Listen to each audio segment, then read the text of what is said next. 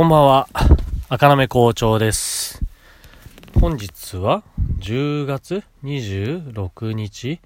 23時43分にから収録してます。今日はもちろん朝から仕事行ってましたけど、昨日聞いてくれた人はね、わかるかもしれませんが、昨日は長男がお泊まり保育に行って、で、妻が、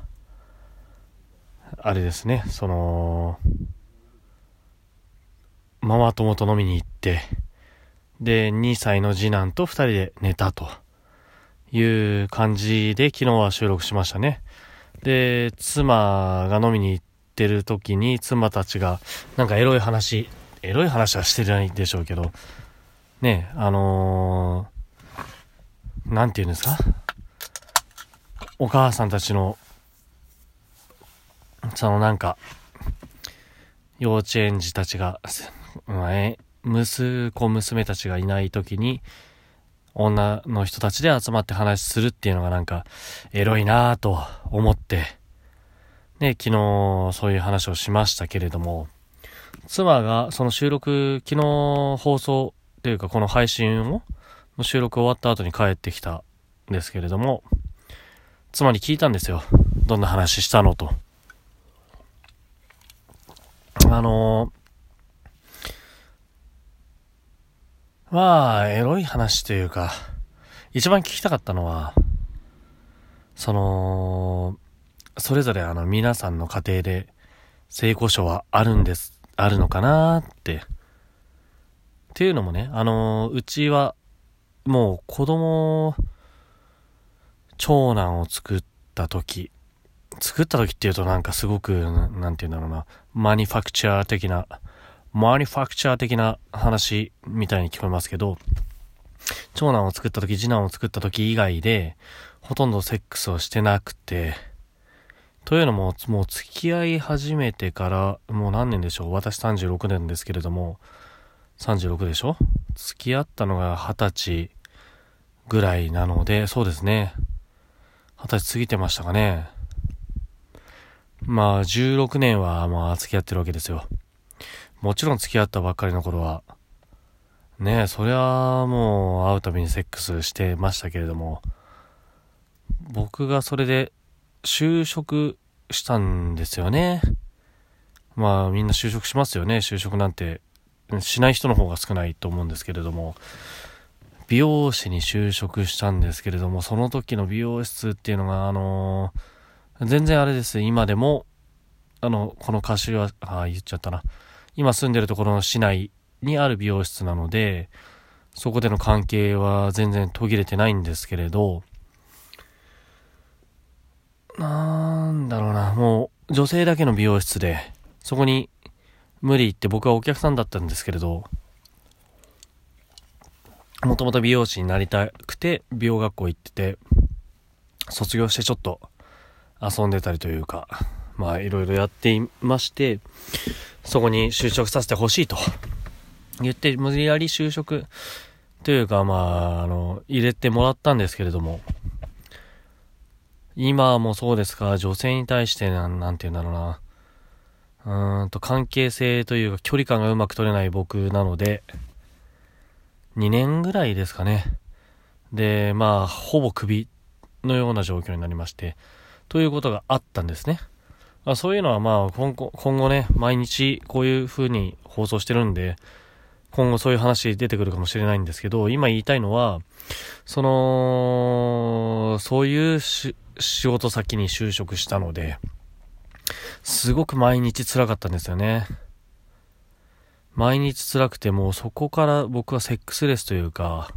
セックスなんかできる暇がない、余裕がない。24歳とかですよ。23歳だったかな。もうそこからほとんど僕はセックスに興味を失ってというか、やる暇がないと。いや、早く帰ってくるんですよ。今の仕事と比べたら、全然あの余裕で早く帰ってきます。夜9時には帰ってきますから、毎日。ね。もっと早い時もあるかもしれないです。だから朝は早いですけどね。朝、練習とかがあるんで、8時とかにはお店に着いてみたいな。とはいえ、地元の美容室なんで、うーん、7時に起きればいいかなっていう感じなんですけど、もうとにかく今の仕事と比べたらもう毎日ストレスですよ。見習いの頃なんてみんなそうなのかもしれないですけど、朝起きて行って練習して仕事してずっと怒られて夜、夕方練習を見てもらうんですけど、見てもらうっていうことはこっちからお願いしないといけないわけじゃないですか。で、お願いしたけどダラダラやってたらまあまあもちろん怒られますし、怒んないにせよ嫌な気分にはさせますよね。うん、ちっちゃいお店だったんで、僕は本当あの後悔してますけど、ああ、もう、もう一つは僕辞めた理由は、その、皮膚っていうか、あの肌がもともと弱いんで、手がもうひどいことになったんで辞めたっていうのもありますけど、よくね、美容室、チェーン店の美容室だったら、同じぐらいの年代の友達、男同士で、あのお客さん可愛かったよね、みたいな言いながらダラダラダラダラ練習しながらやったりしたら全然違ったんだろうなとは思うんですけど、まあでも今別に後悔してないんで別にいいんですけどね。という感じで、あの、初めて就職した美容室っていうのはもうストレスの塊で、もうそこ2年間ぐらいほとんどセックスをしたくない。妻は若いんで、僕の2つ下ですけど、まあ、セックスしたくてしょうがない。で、相手にしない、私がしないので、つねってくる。すごく暴力を振るわれる。私が。テレフォン人生相談に相談したくなるぐらいの暴力を振るわれたと言っても、まあ、あの頃は仕事のストレスと妻からの、妻じゃないね、彼女からの、妻、彼女からの性的な嫌がらせと私への暴力がひどくてって言ったかもしれないですね。加藤先生だったら何て答えたでしょうね。うん。辛かったね。って言うかもしれないですね。今井先生だったら、あんたさ、男なんでしょ？って言われたかもしれないですよね。まあ、それはどうでもいいんです。今は。ということで、その頃から、うーん、その頃からというか、その後に転職して、その転職する前にアルバイトした時は、すごくセックス型というか、すごく性に飢えてたんですけど、また転職して今の仕事に今の仕事に就いた時に、今の会社に就職した時にはもう1年間ほとんど休みなくて、でも、あれですね、あのー、虫を移したってことは妻とやってたってことですよね、その時。まあ、その時もまだ結婚もしてないですね。でも僕が初めての中国出張でもらってきた虫を移したっていうことがあるんで、まあ、そ、そこからの性欲がね、復活したんでしょうけど、なんか話が違ってるような感じがしますけど、まあまあまあまあまあまあ、とにかく、あのー、どれぐらいでしょうね。長男5歳。5年前。その1年前にセックスして、っていうことを考えると、もうその頃には僕は本当に妻とセックスするのが嫌でというか、めんどくさくてというか、ほとんどしてなかったんですね。6年前ぐらいですよ。で、7、その1年前、2年前ぐらいから子供が欲しかったんで、多分、ね、だから7年前ぐらいから、ほぼ数えるぐらいしかセックスはしていませんと。ですが、やっぱり2人目生まれた以降ですよね。もう2歳だからもう2年前に生まれてますけど、なぜか僕はだんだん妻とセックスしたいなというか、これからもうしなかったら、妻のいい時間はもう、妻が可愛い、妻に対して可愛いと思える時間、エロいと思える時間、これからおばさんになっていくんだろうなっていうところから考えたら、今のうちセックスしないとと思って、なんかいろいろ、ね、もったいないもったいないみたいな。ということで、去年、一昨年ぐらいからすごくなんか、妻に迫ってるんですけれども、結局、最後にセックスしたっていうのは、次男をマニュファクチャーした3年前以降まあしてないわけですよね。で、最初に戻ります。昨日、妻は女友達というか、ママ友達と飲んできました。で、そこで、えー、夫婦生活とかどうなってるの？夜の生活がどうなってるの？とか、そういう話してくるのかなって。もししてきたんだとしたら、えー、結構みんなやってるんだ。うちもじゃあ、やらないと、旦那が、昨日の話聞いてる人はわかると思いますけど、旦那が寂しがるかなとか思うかなと思って待ってましたが、まあ別になくって、でも僕は一応アピールしましたよ。あの、そういう話したの。ね、僕は、あのー、このラジオで話してるようなことを8割ぐらいは妻に言うので、あの、僕がやってる不定行為とかは絶対言いませんよ。だからそれは僕の人生の1割か2割だとしたら、それ以外は全部言うので、妻に、あの、あの、そういう夜の生活の話とかしたの？ああ、してないのか。そうなんだ。でもみんなしてんのかもしんないしね、こういう日ね、長男が、とか、うちは長男次男いるんであれですけど、例えば一人しか、ね、子供がいない人で、初めての、その、幼稚園に行った娘か息子が、子供がいなくなって、久しぶりの夫婦の夜っていう時に、あ、今日はだからそういう日なんだみたいな人いたんじゃないかなと思うんですよね。なんかそういうの想像すると、あー、すごくそういうのいい、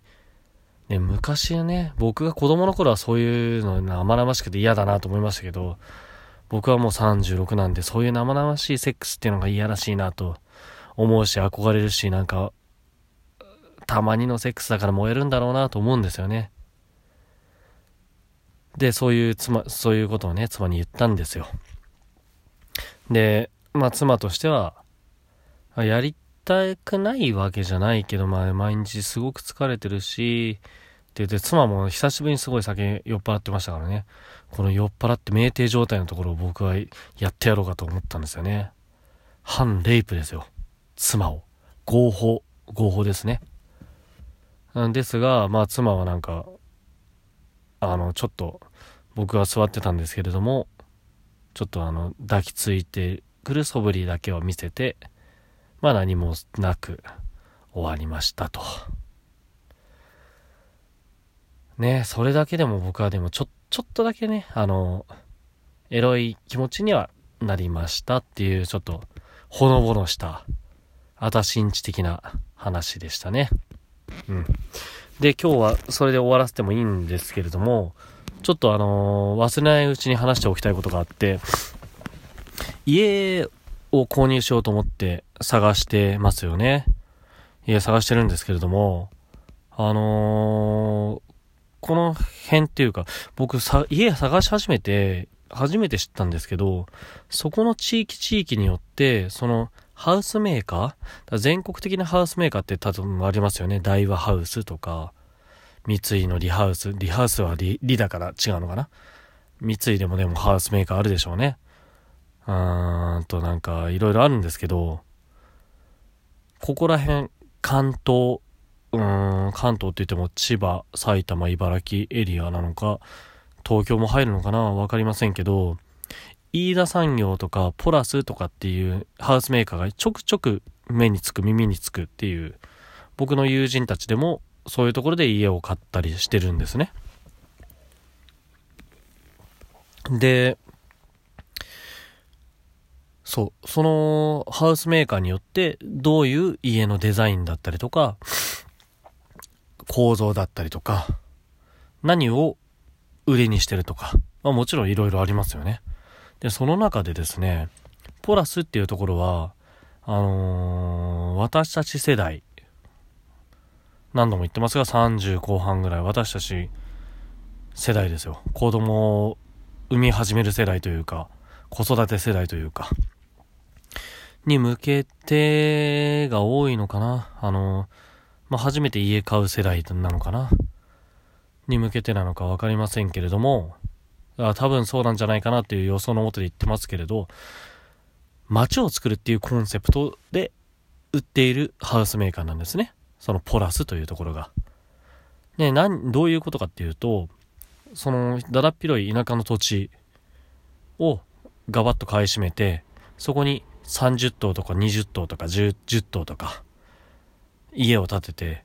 外観が同じようなデザインに、まあ、コントロールできるわけですよ。縦売りなんでね。あの、なんて言うんでしたっけ。うーん、土地だけ買って注文住宅をするっていうわけではなくて、基本縦売りで売るんですよ。だから、そこの、まあ皆さん憧れかわかりませんけど、僕は アメリカの映画とか見てて、街っていうのはこういうところだといいな、でも日本は狭いからできないよなと思うんですけど、街道とか国道とか高速道路があって、で、ガーッと飛ばしますよね。道路。バーッと飛ばしまして、すごいもう荒野を走って街に着きます。で、街の入り口から街に入ると、のろのろ走って、その街並みの中で、広い道路と広い庭と、お家とっていう、その、ガーッと走って街並みがあって、ガーッと走って街並みがあってみたいな。そういうのすごく憧れませんか？映画とか好きな人は。ね、あのー、そういうのいいなと思うと思うんですけど、日本じゃ、まあ、そうはいかないんですよね。あのー、すごくわかりやすいのが、田舎の山道ほど、SUV、ランドクルーザー、ああいうでっかい四駆走ってないですよね。僕のおじいちゃんおばあちゃんが福島で、まあそっちの方に住んでるいとことかたくさんいますけど、やっぱりね、あの、山の方は、四駆だけどやっぱり軽ですよ。狭い。道が狭い。田舎って言ったって、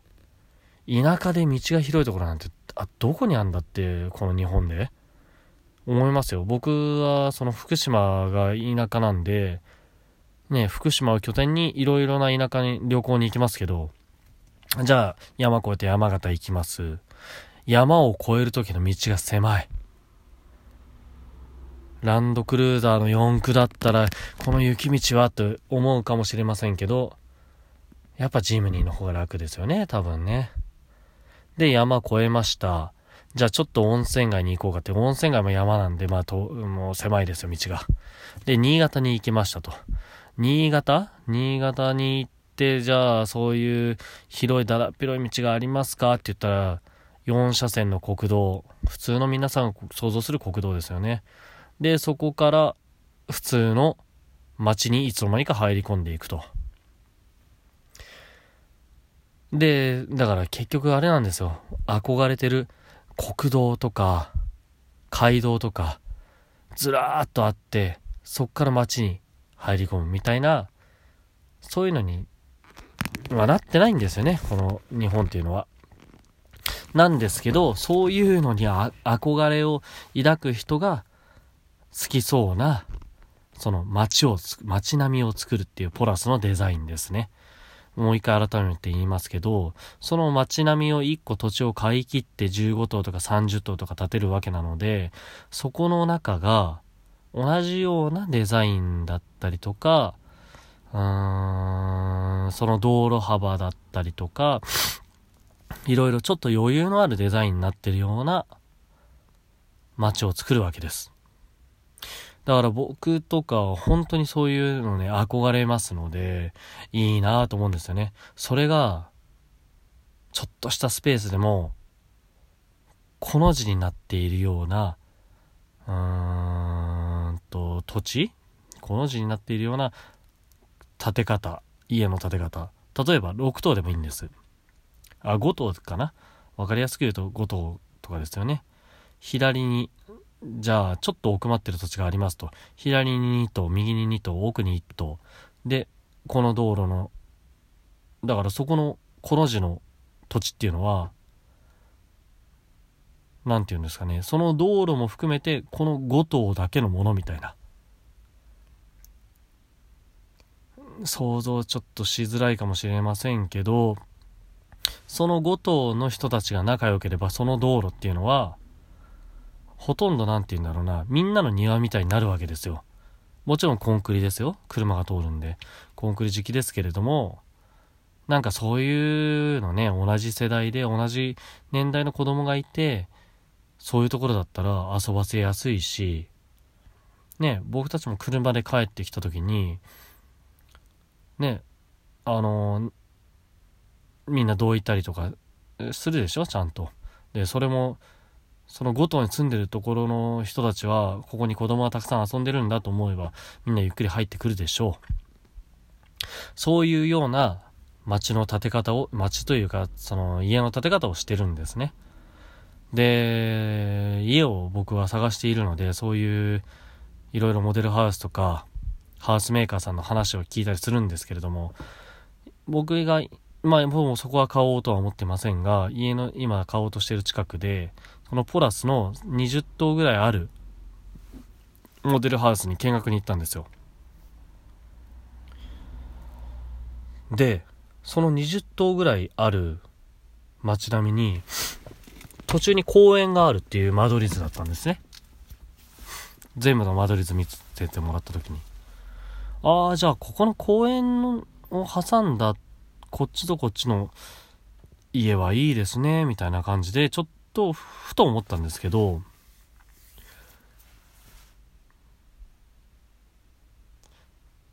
公園、そういえば、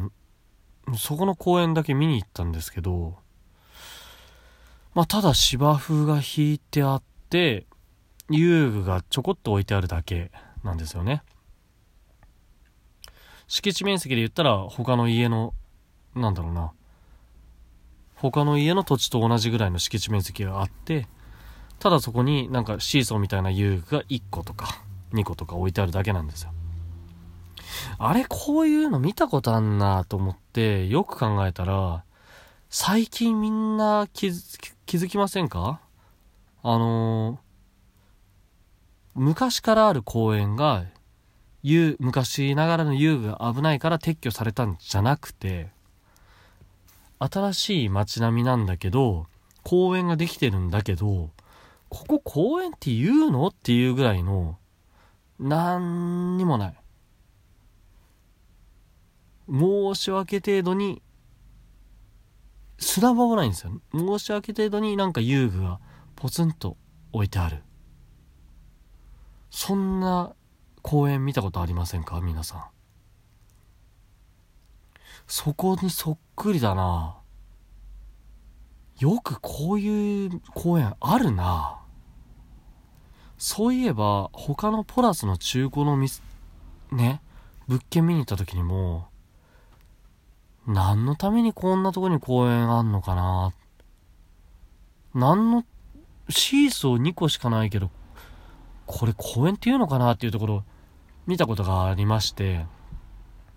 ね、そこの見学してる時に、そのハウスメーカーの営業の人に聞いたんですよ。あー、公園って、やっぱり、なんか、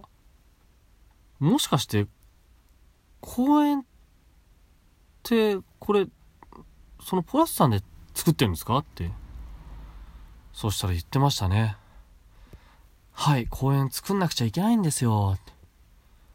あー、やっぱりなぁと。市から定められてるらしいんですよね。何棟以上のその街並みを作るときは、その何棟以上には1個公園がなくちゃいけないと。いや、それは素晴らしいことだと俺は思いましたよ。知ってそういうことちゃんと言うんだなーって、そういうこと決めてくれてるんだなねあの、住宅ばっか増えたって、大人はいいけどね、子供は遊ぶところがないと困りますからね。でも、ねそれ、だからハウスメーカーさんに言いましたけど、ああ、じゃあ、ポラスさんで公園を作ってるんですよね。でもこれって、管理は、市がやるってことですよね。まあ言ってました。市の講演家がやるんですって。まあ他の講演にも書いてありましたよ。講演家の管理ですと。ですけど、しっかり書いてありました。あの、下記は現金で、なんかボール遊びとかしないでくれとかなんかそういうルールが書いてありました。ですけど、シーソーが1個か2個しかない公園で、なんで遊べって言うんだって思いますよ。何のために市がそこに公園を作れって言ってるのか、なんでしょうね。で、管理は公園家なんで、ポラスには責任はないんですよね。そこの公園がどういう風に今後使われようが。ですけどね、その公園がもうちょっと遊びやすいか、だったらもうドラスティックにもうそこ全部芝生にしちゃって、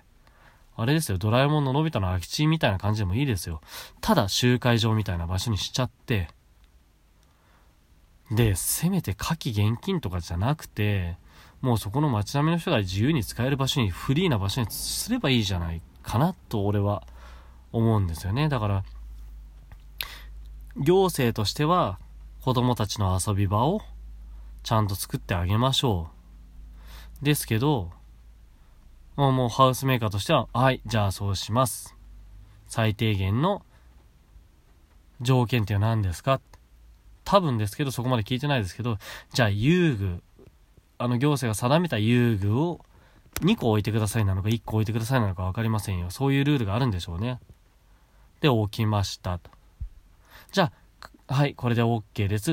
行政としては OK です。じゃあ管理は講演家がしますんで、あとはお任せくださいと。まあ何かあった時に苦情を受け付けるか、芝を借りに来るかぐらいのことしか知りませんよね。この公園がアップデートされることは全くありませんよ。そこは今立ってるところなんで、知りませんけど、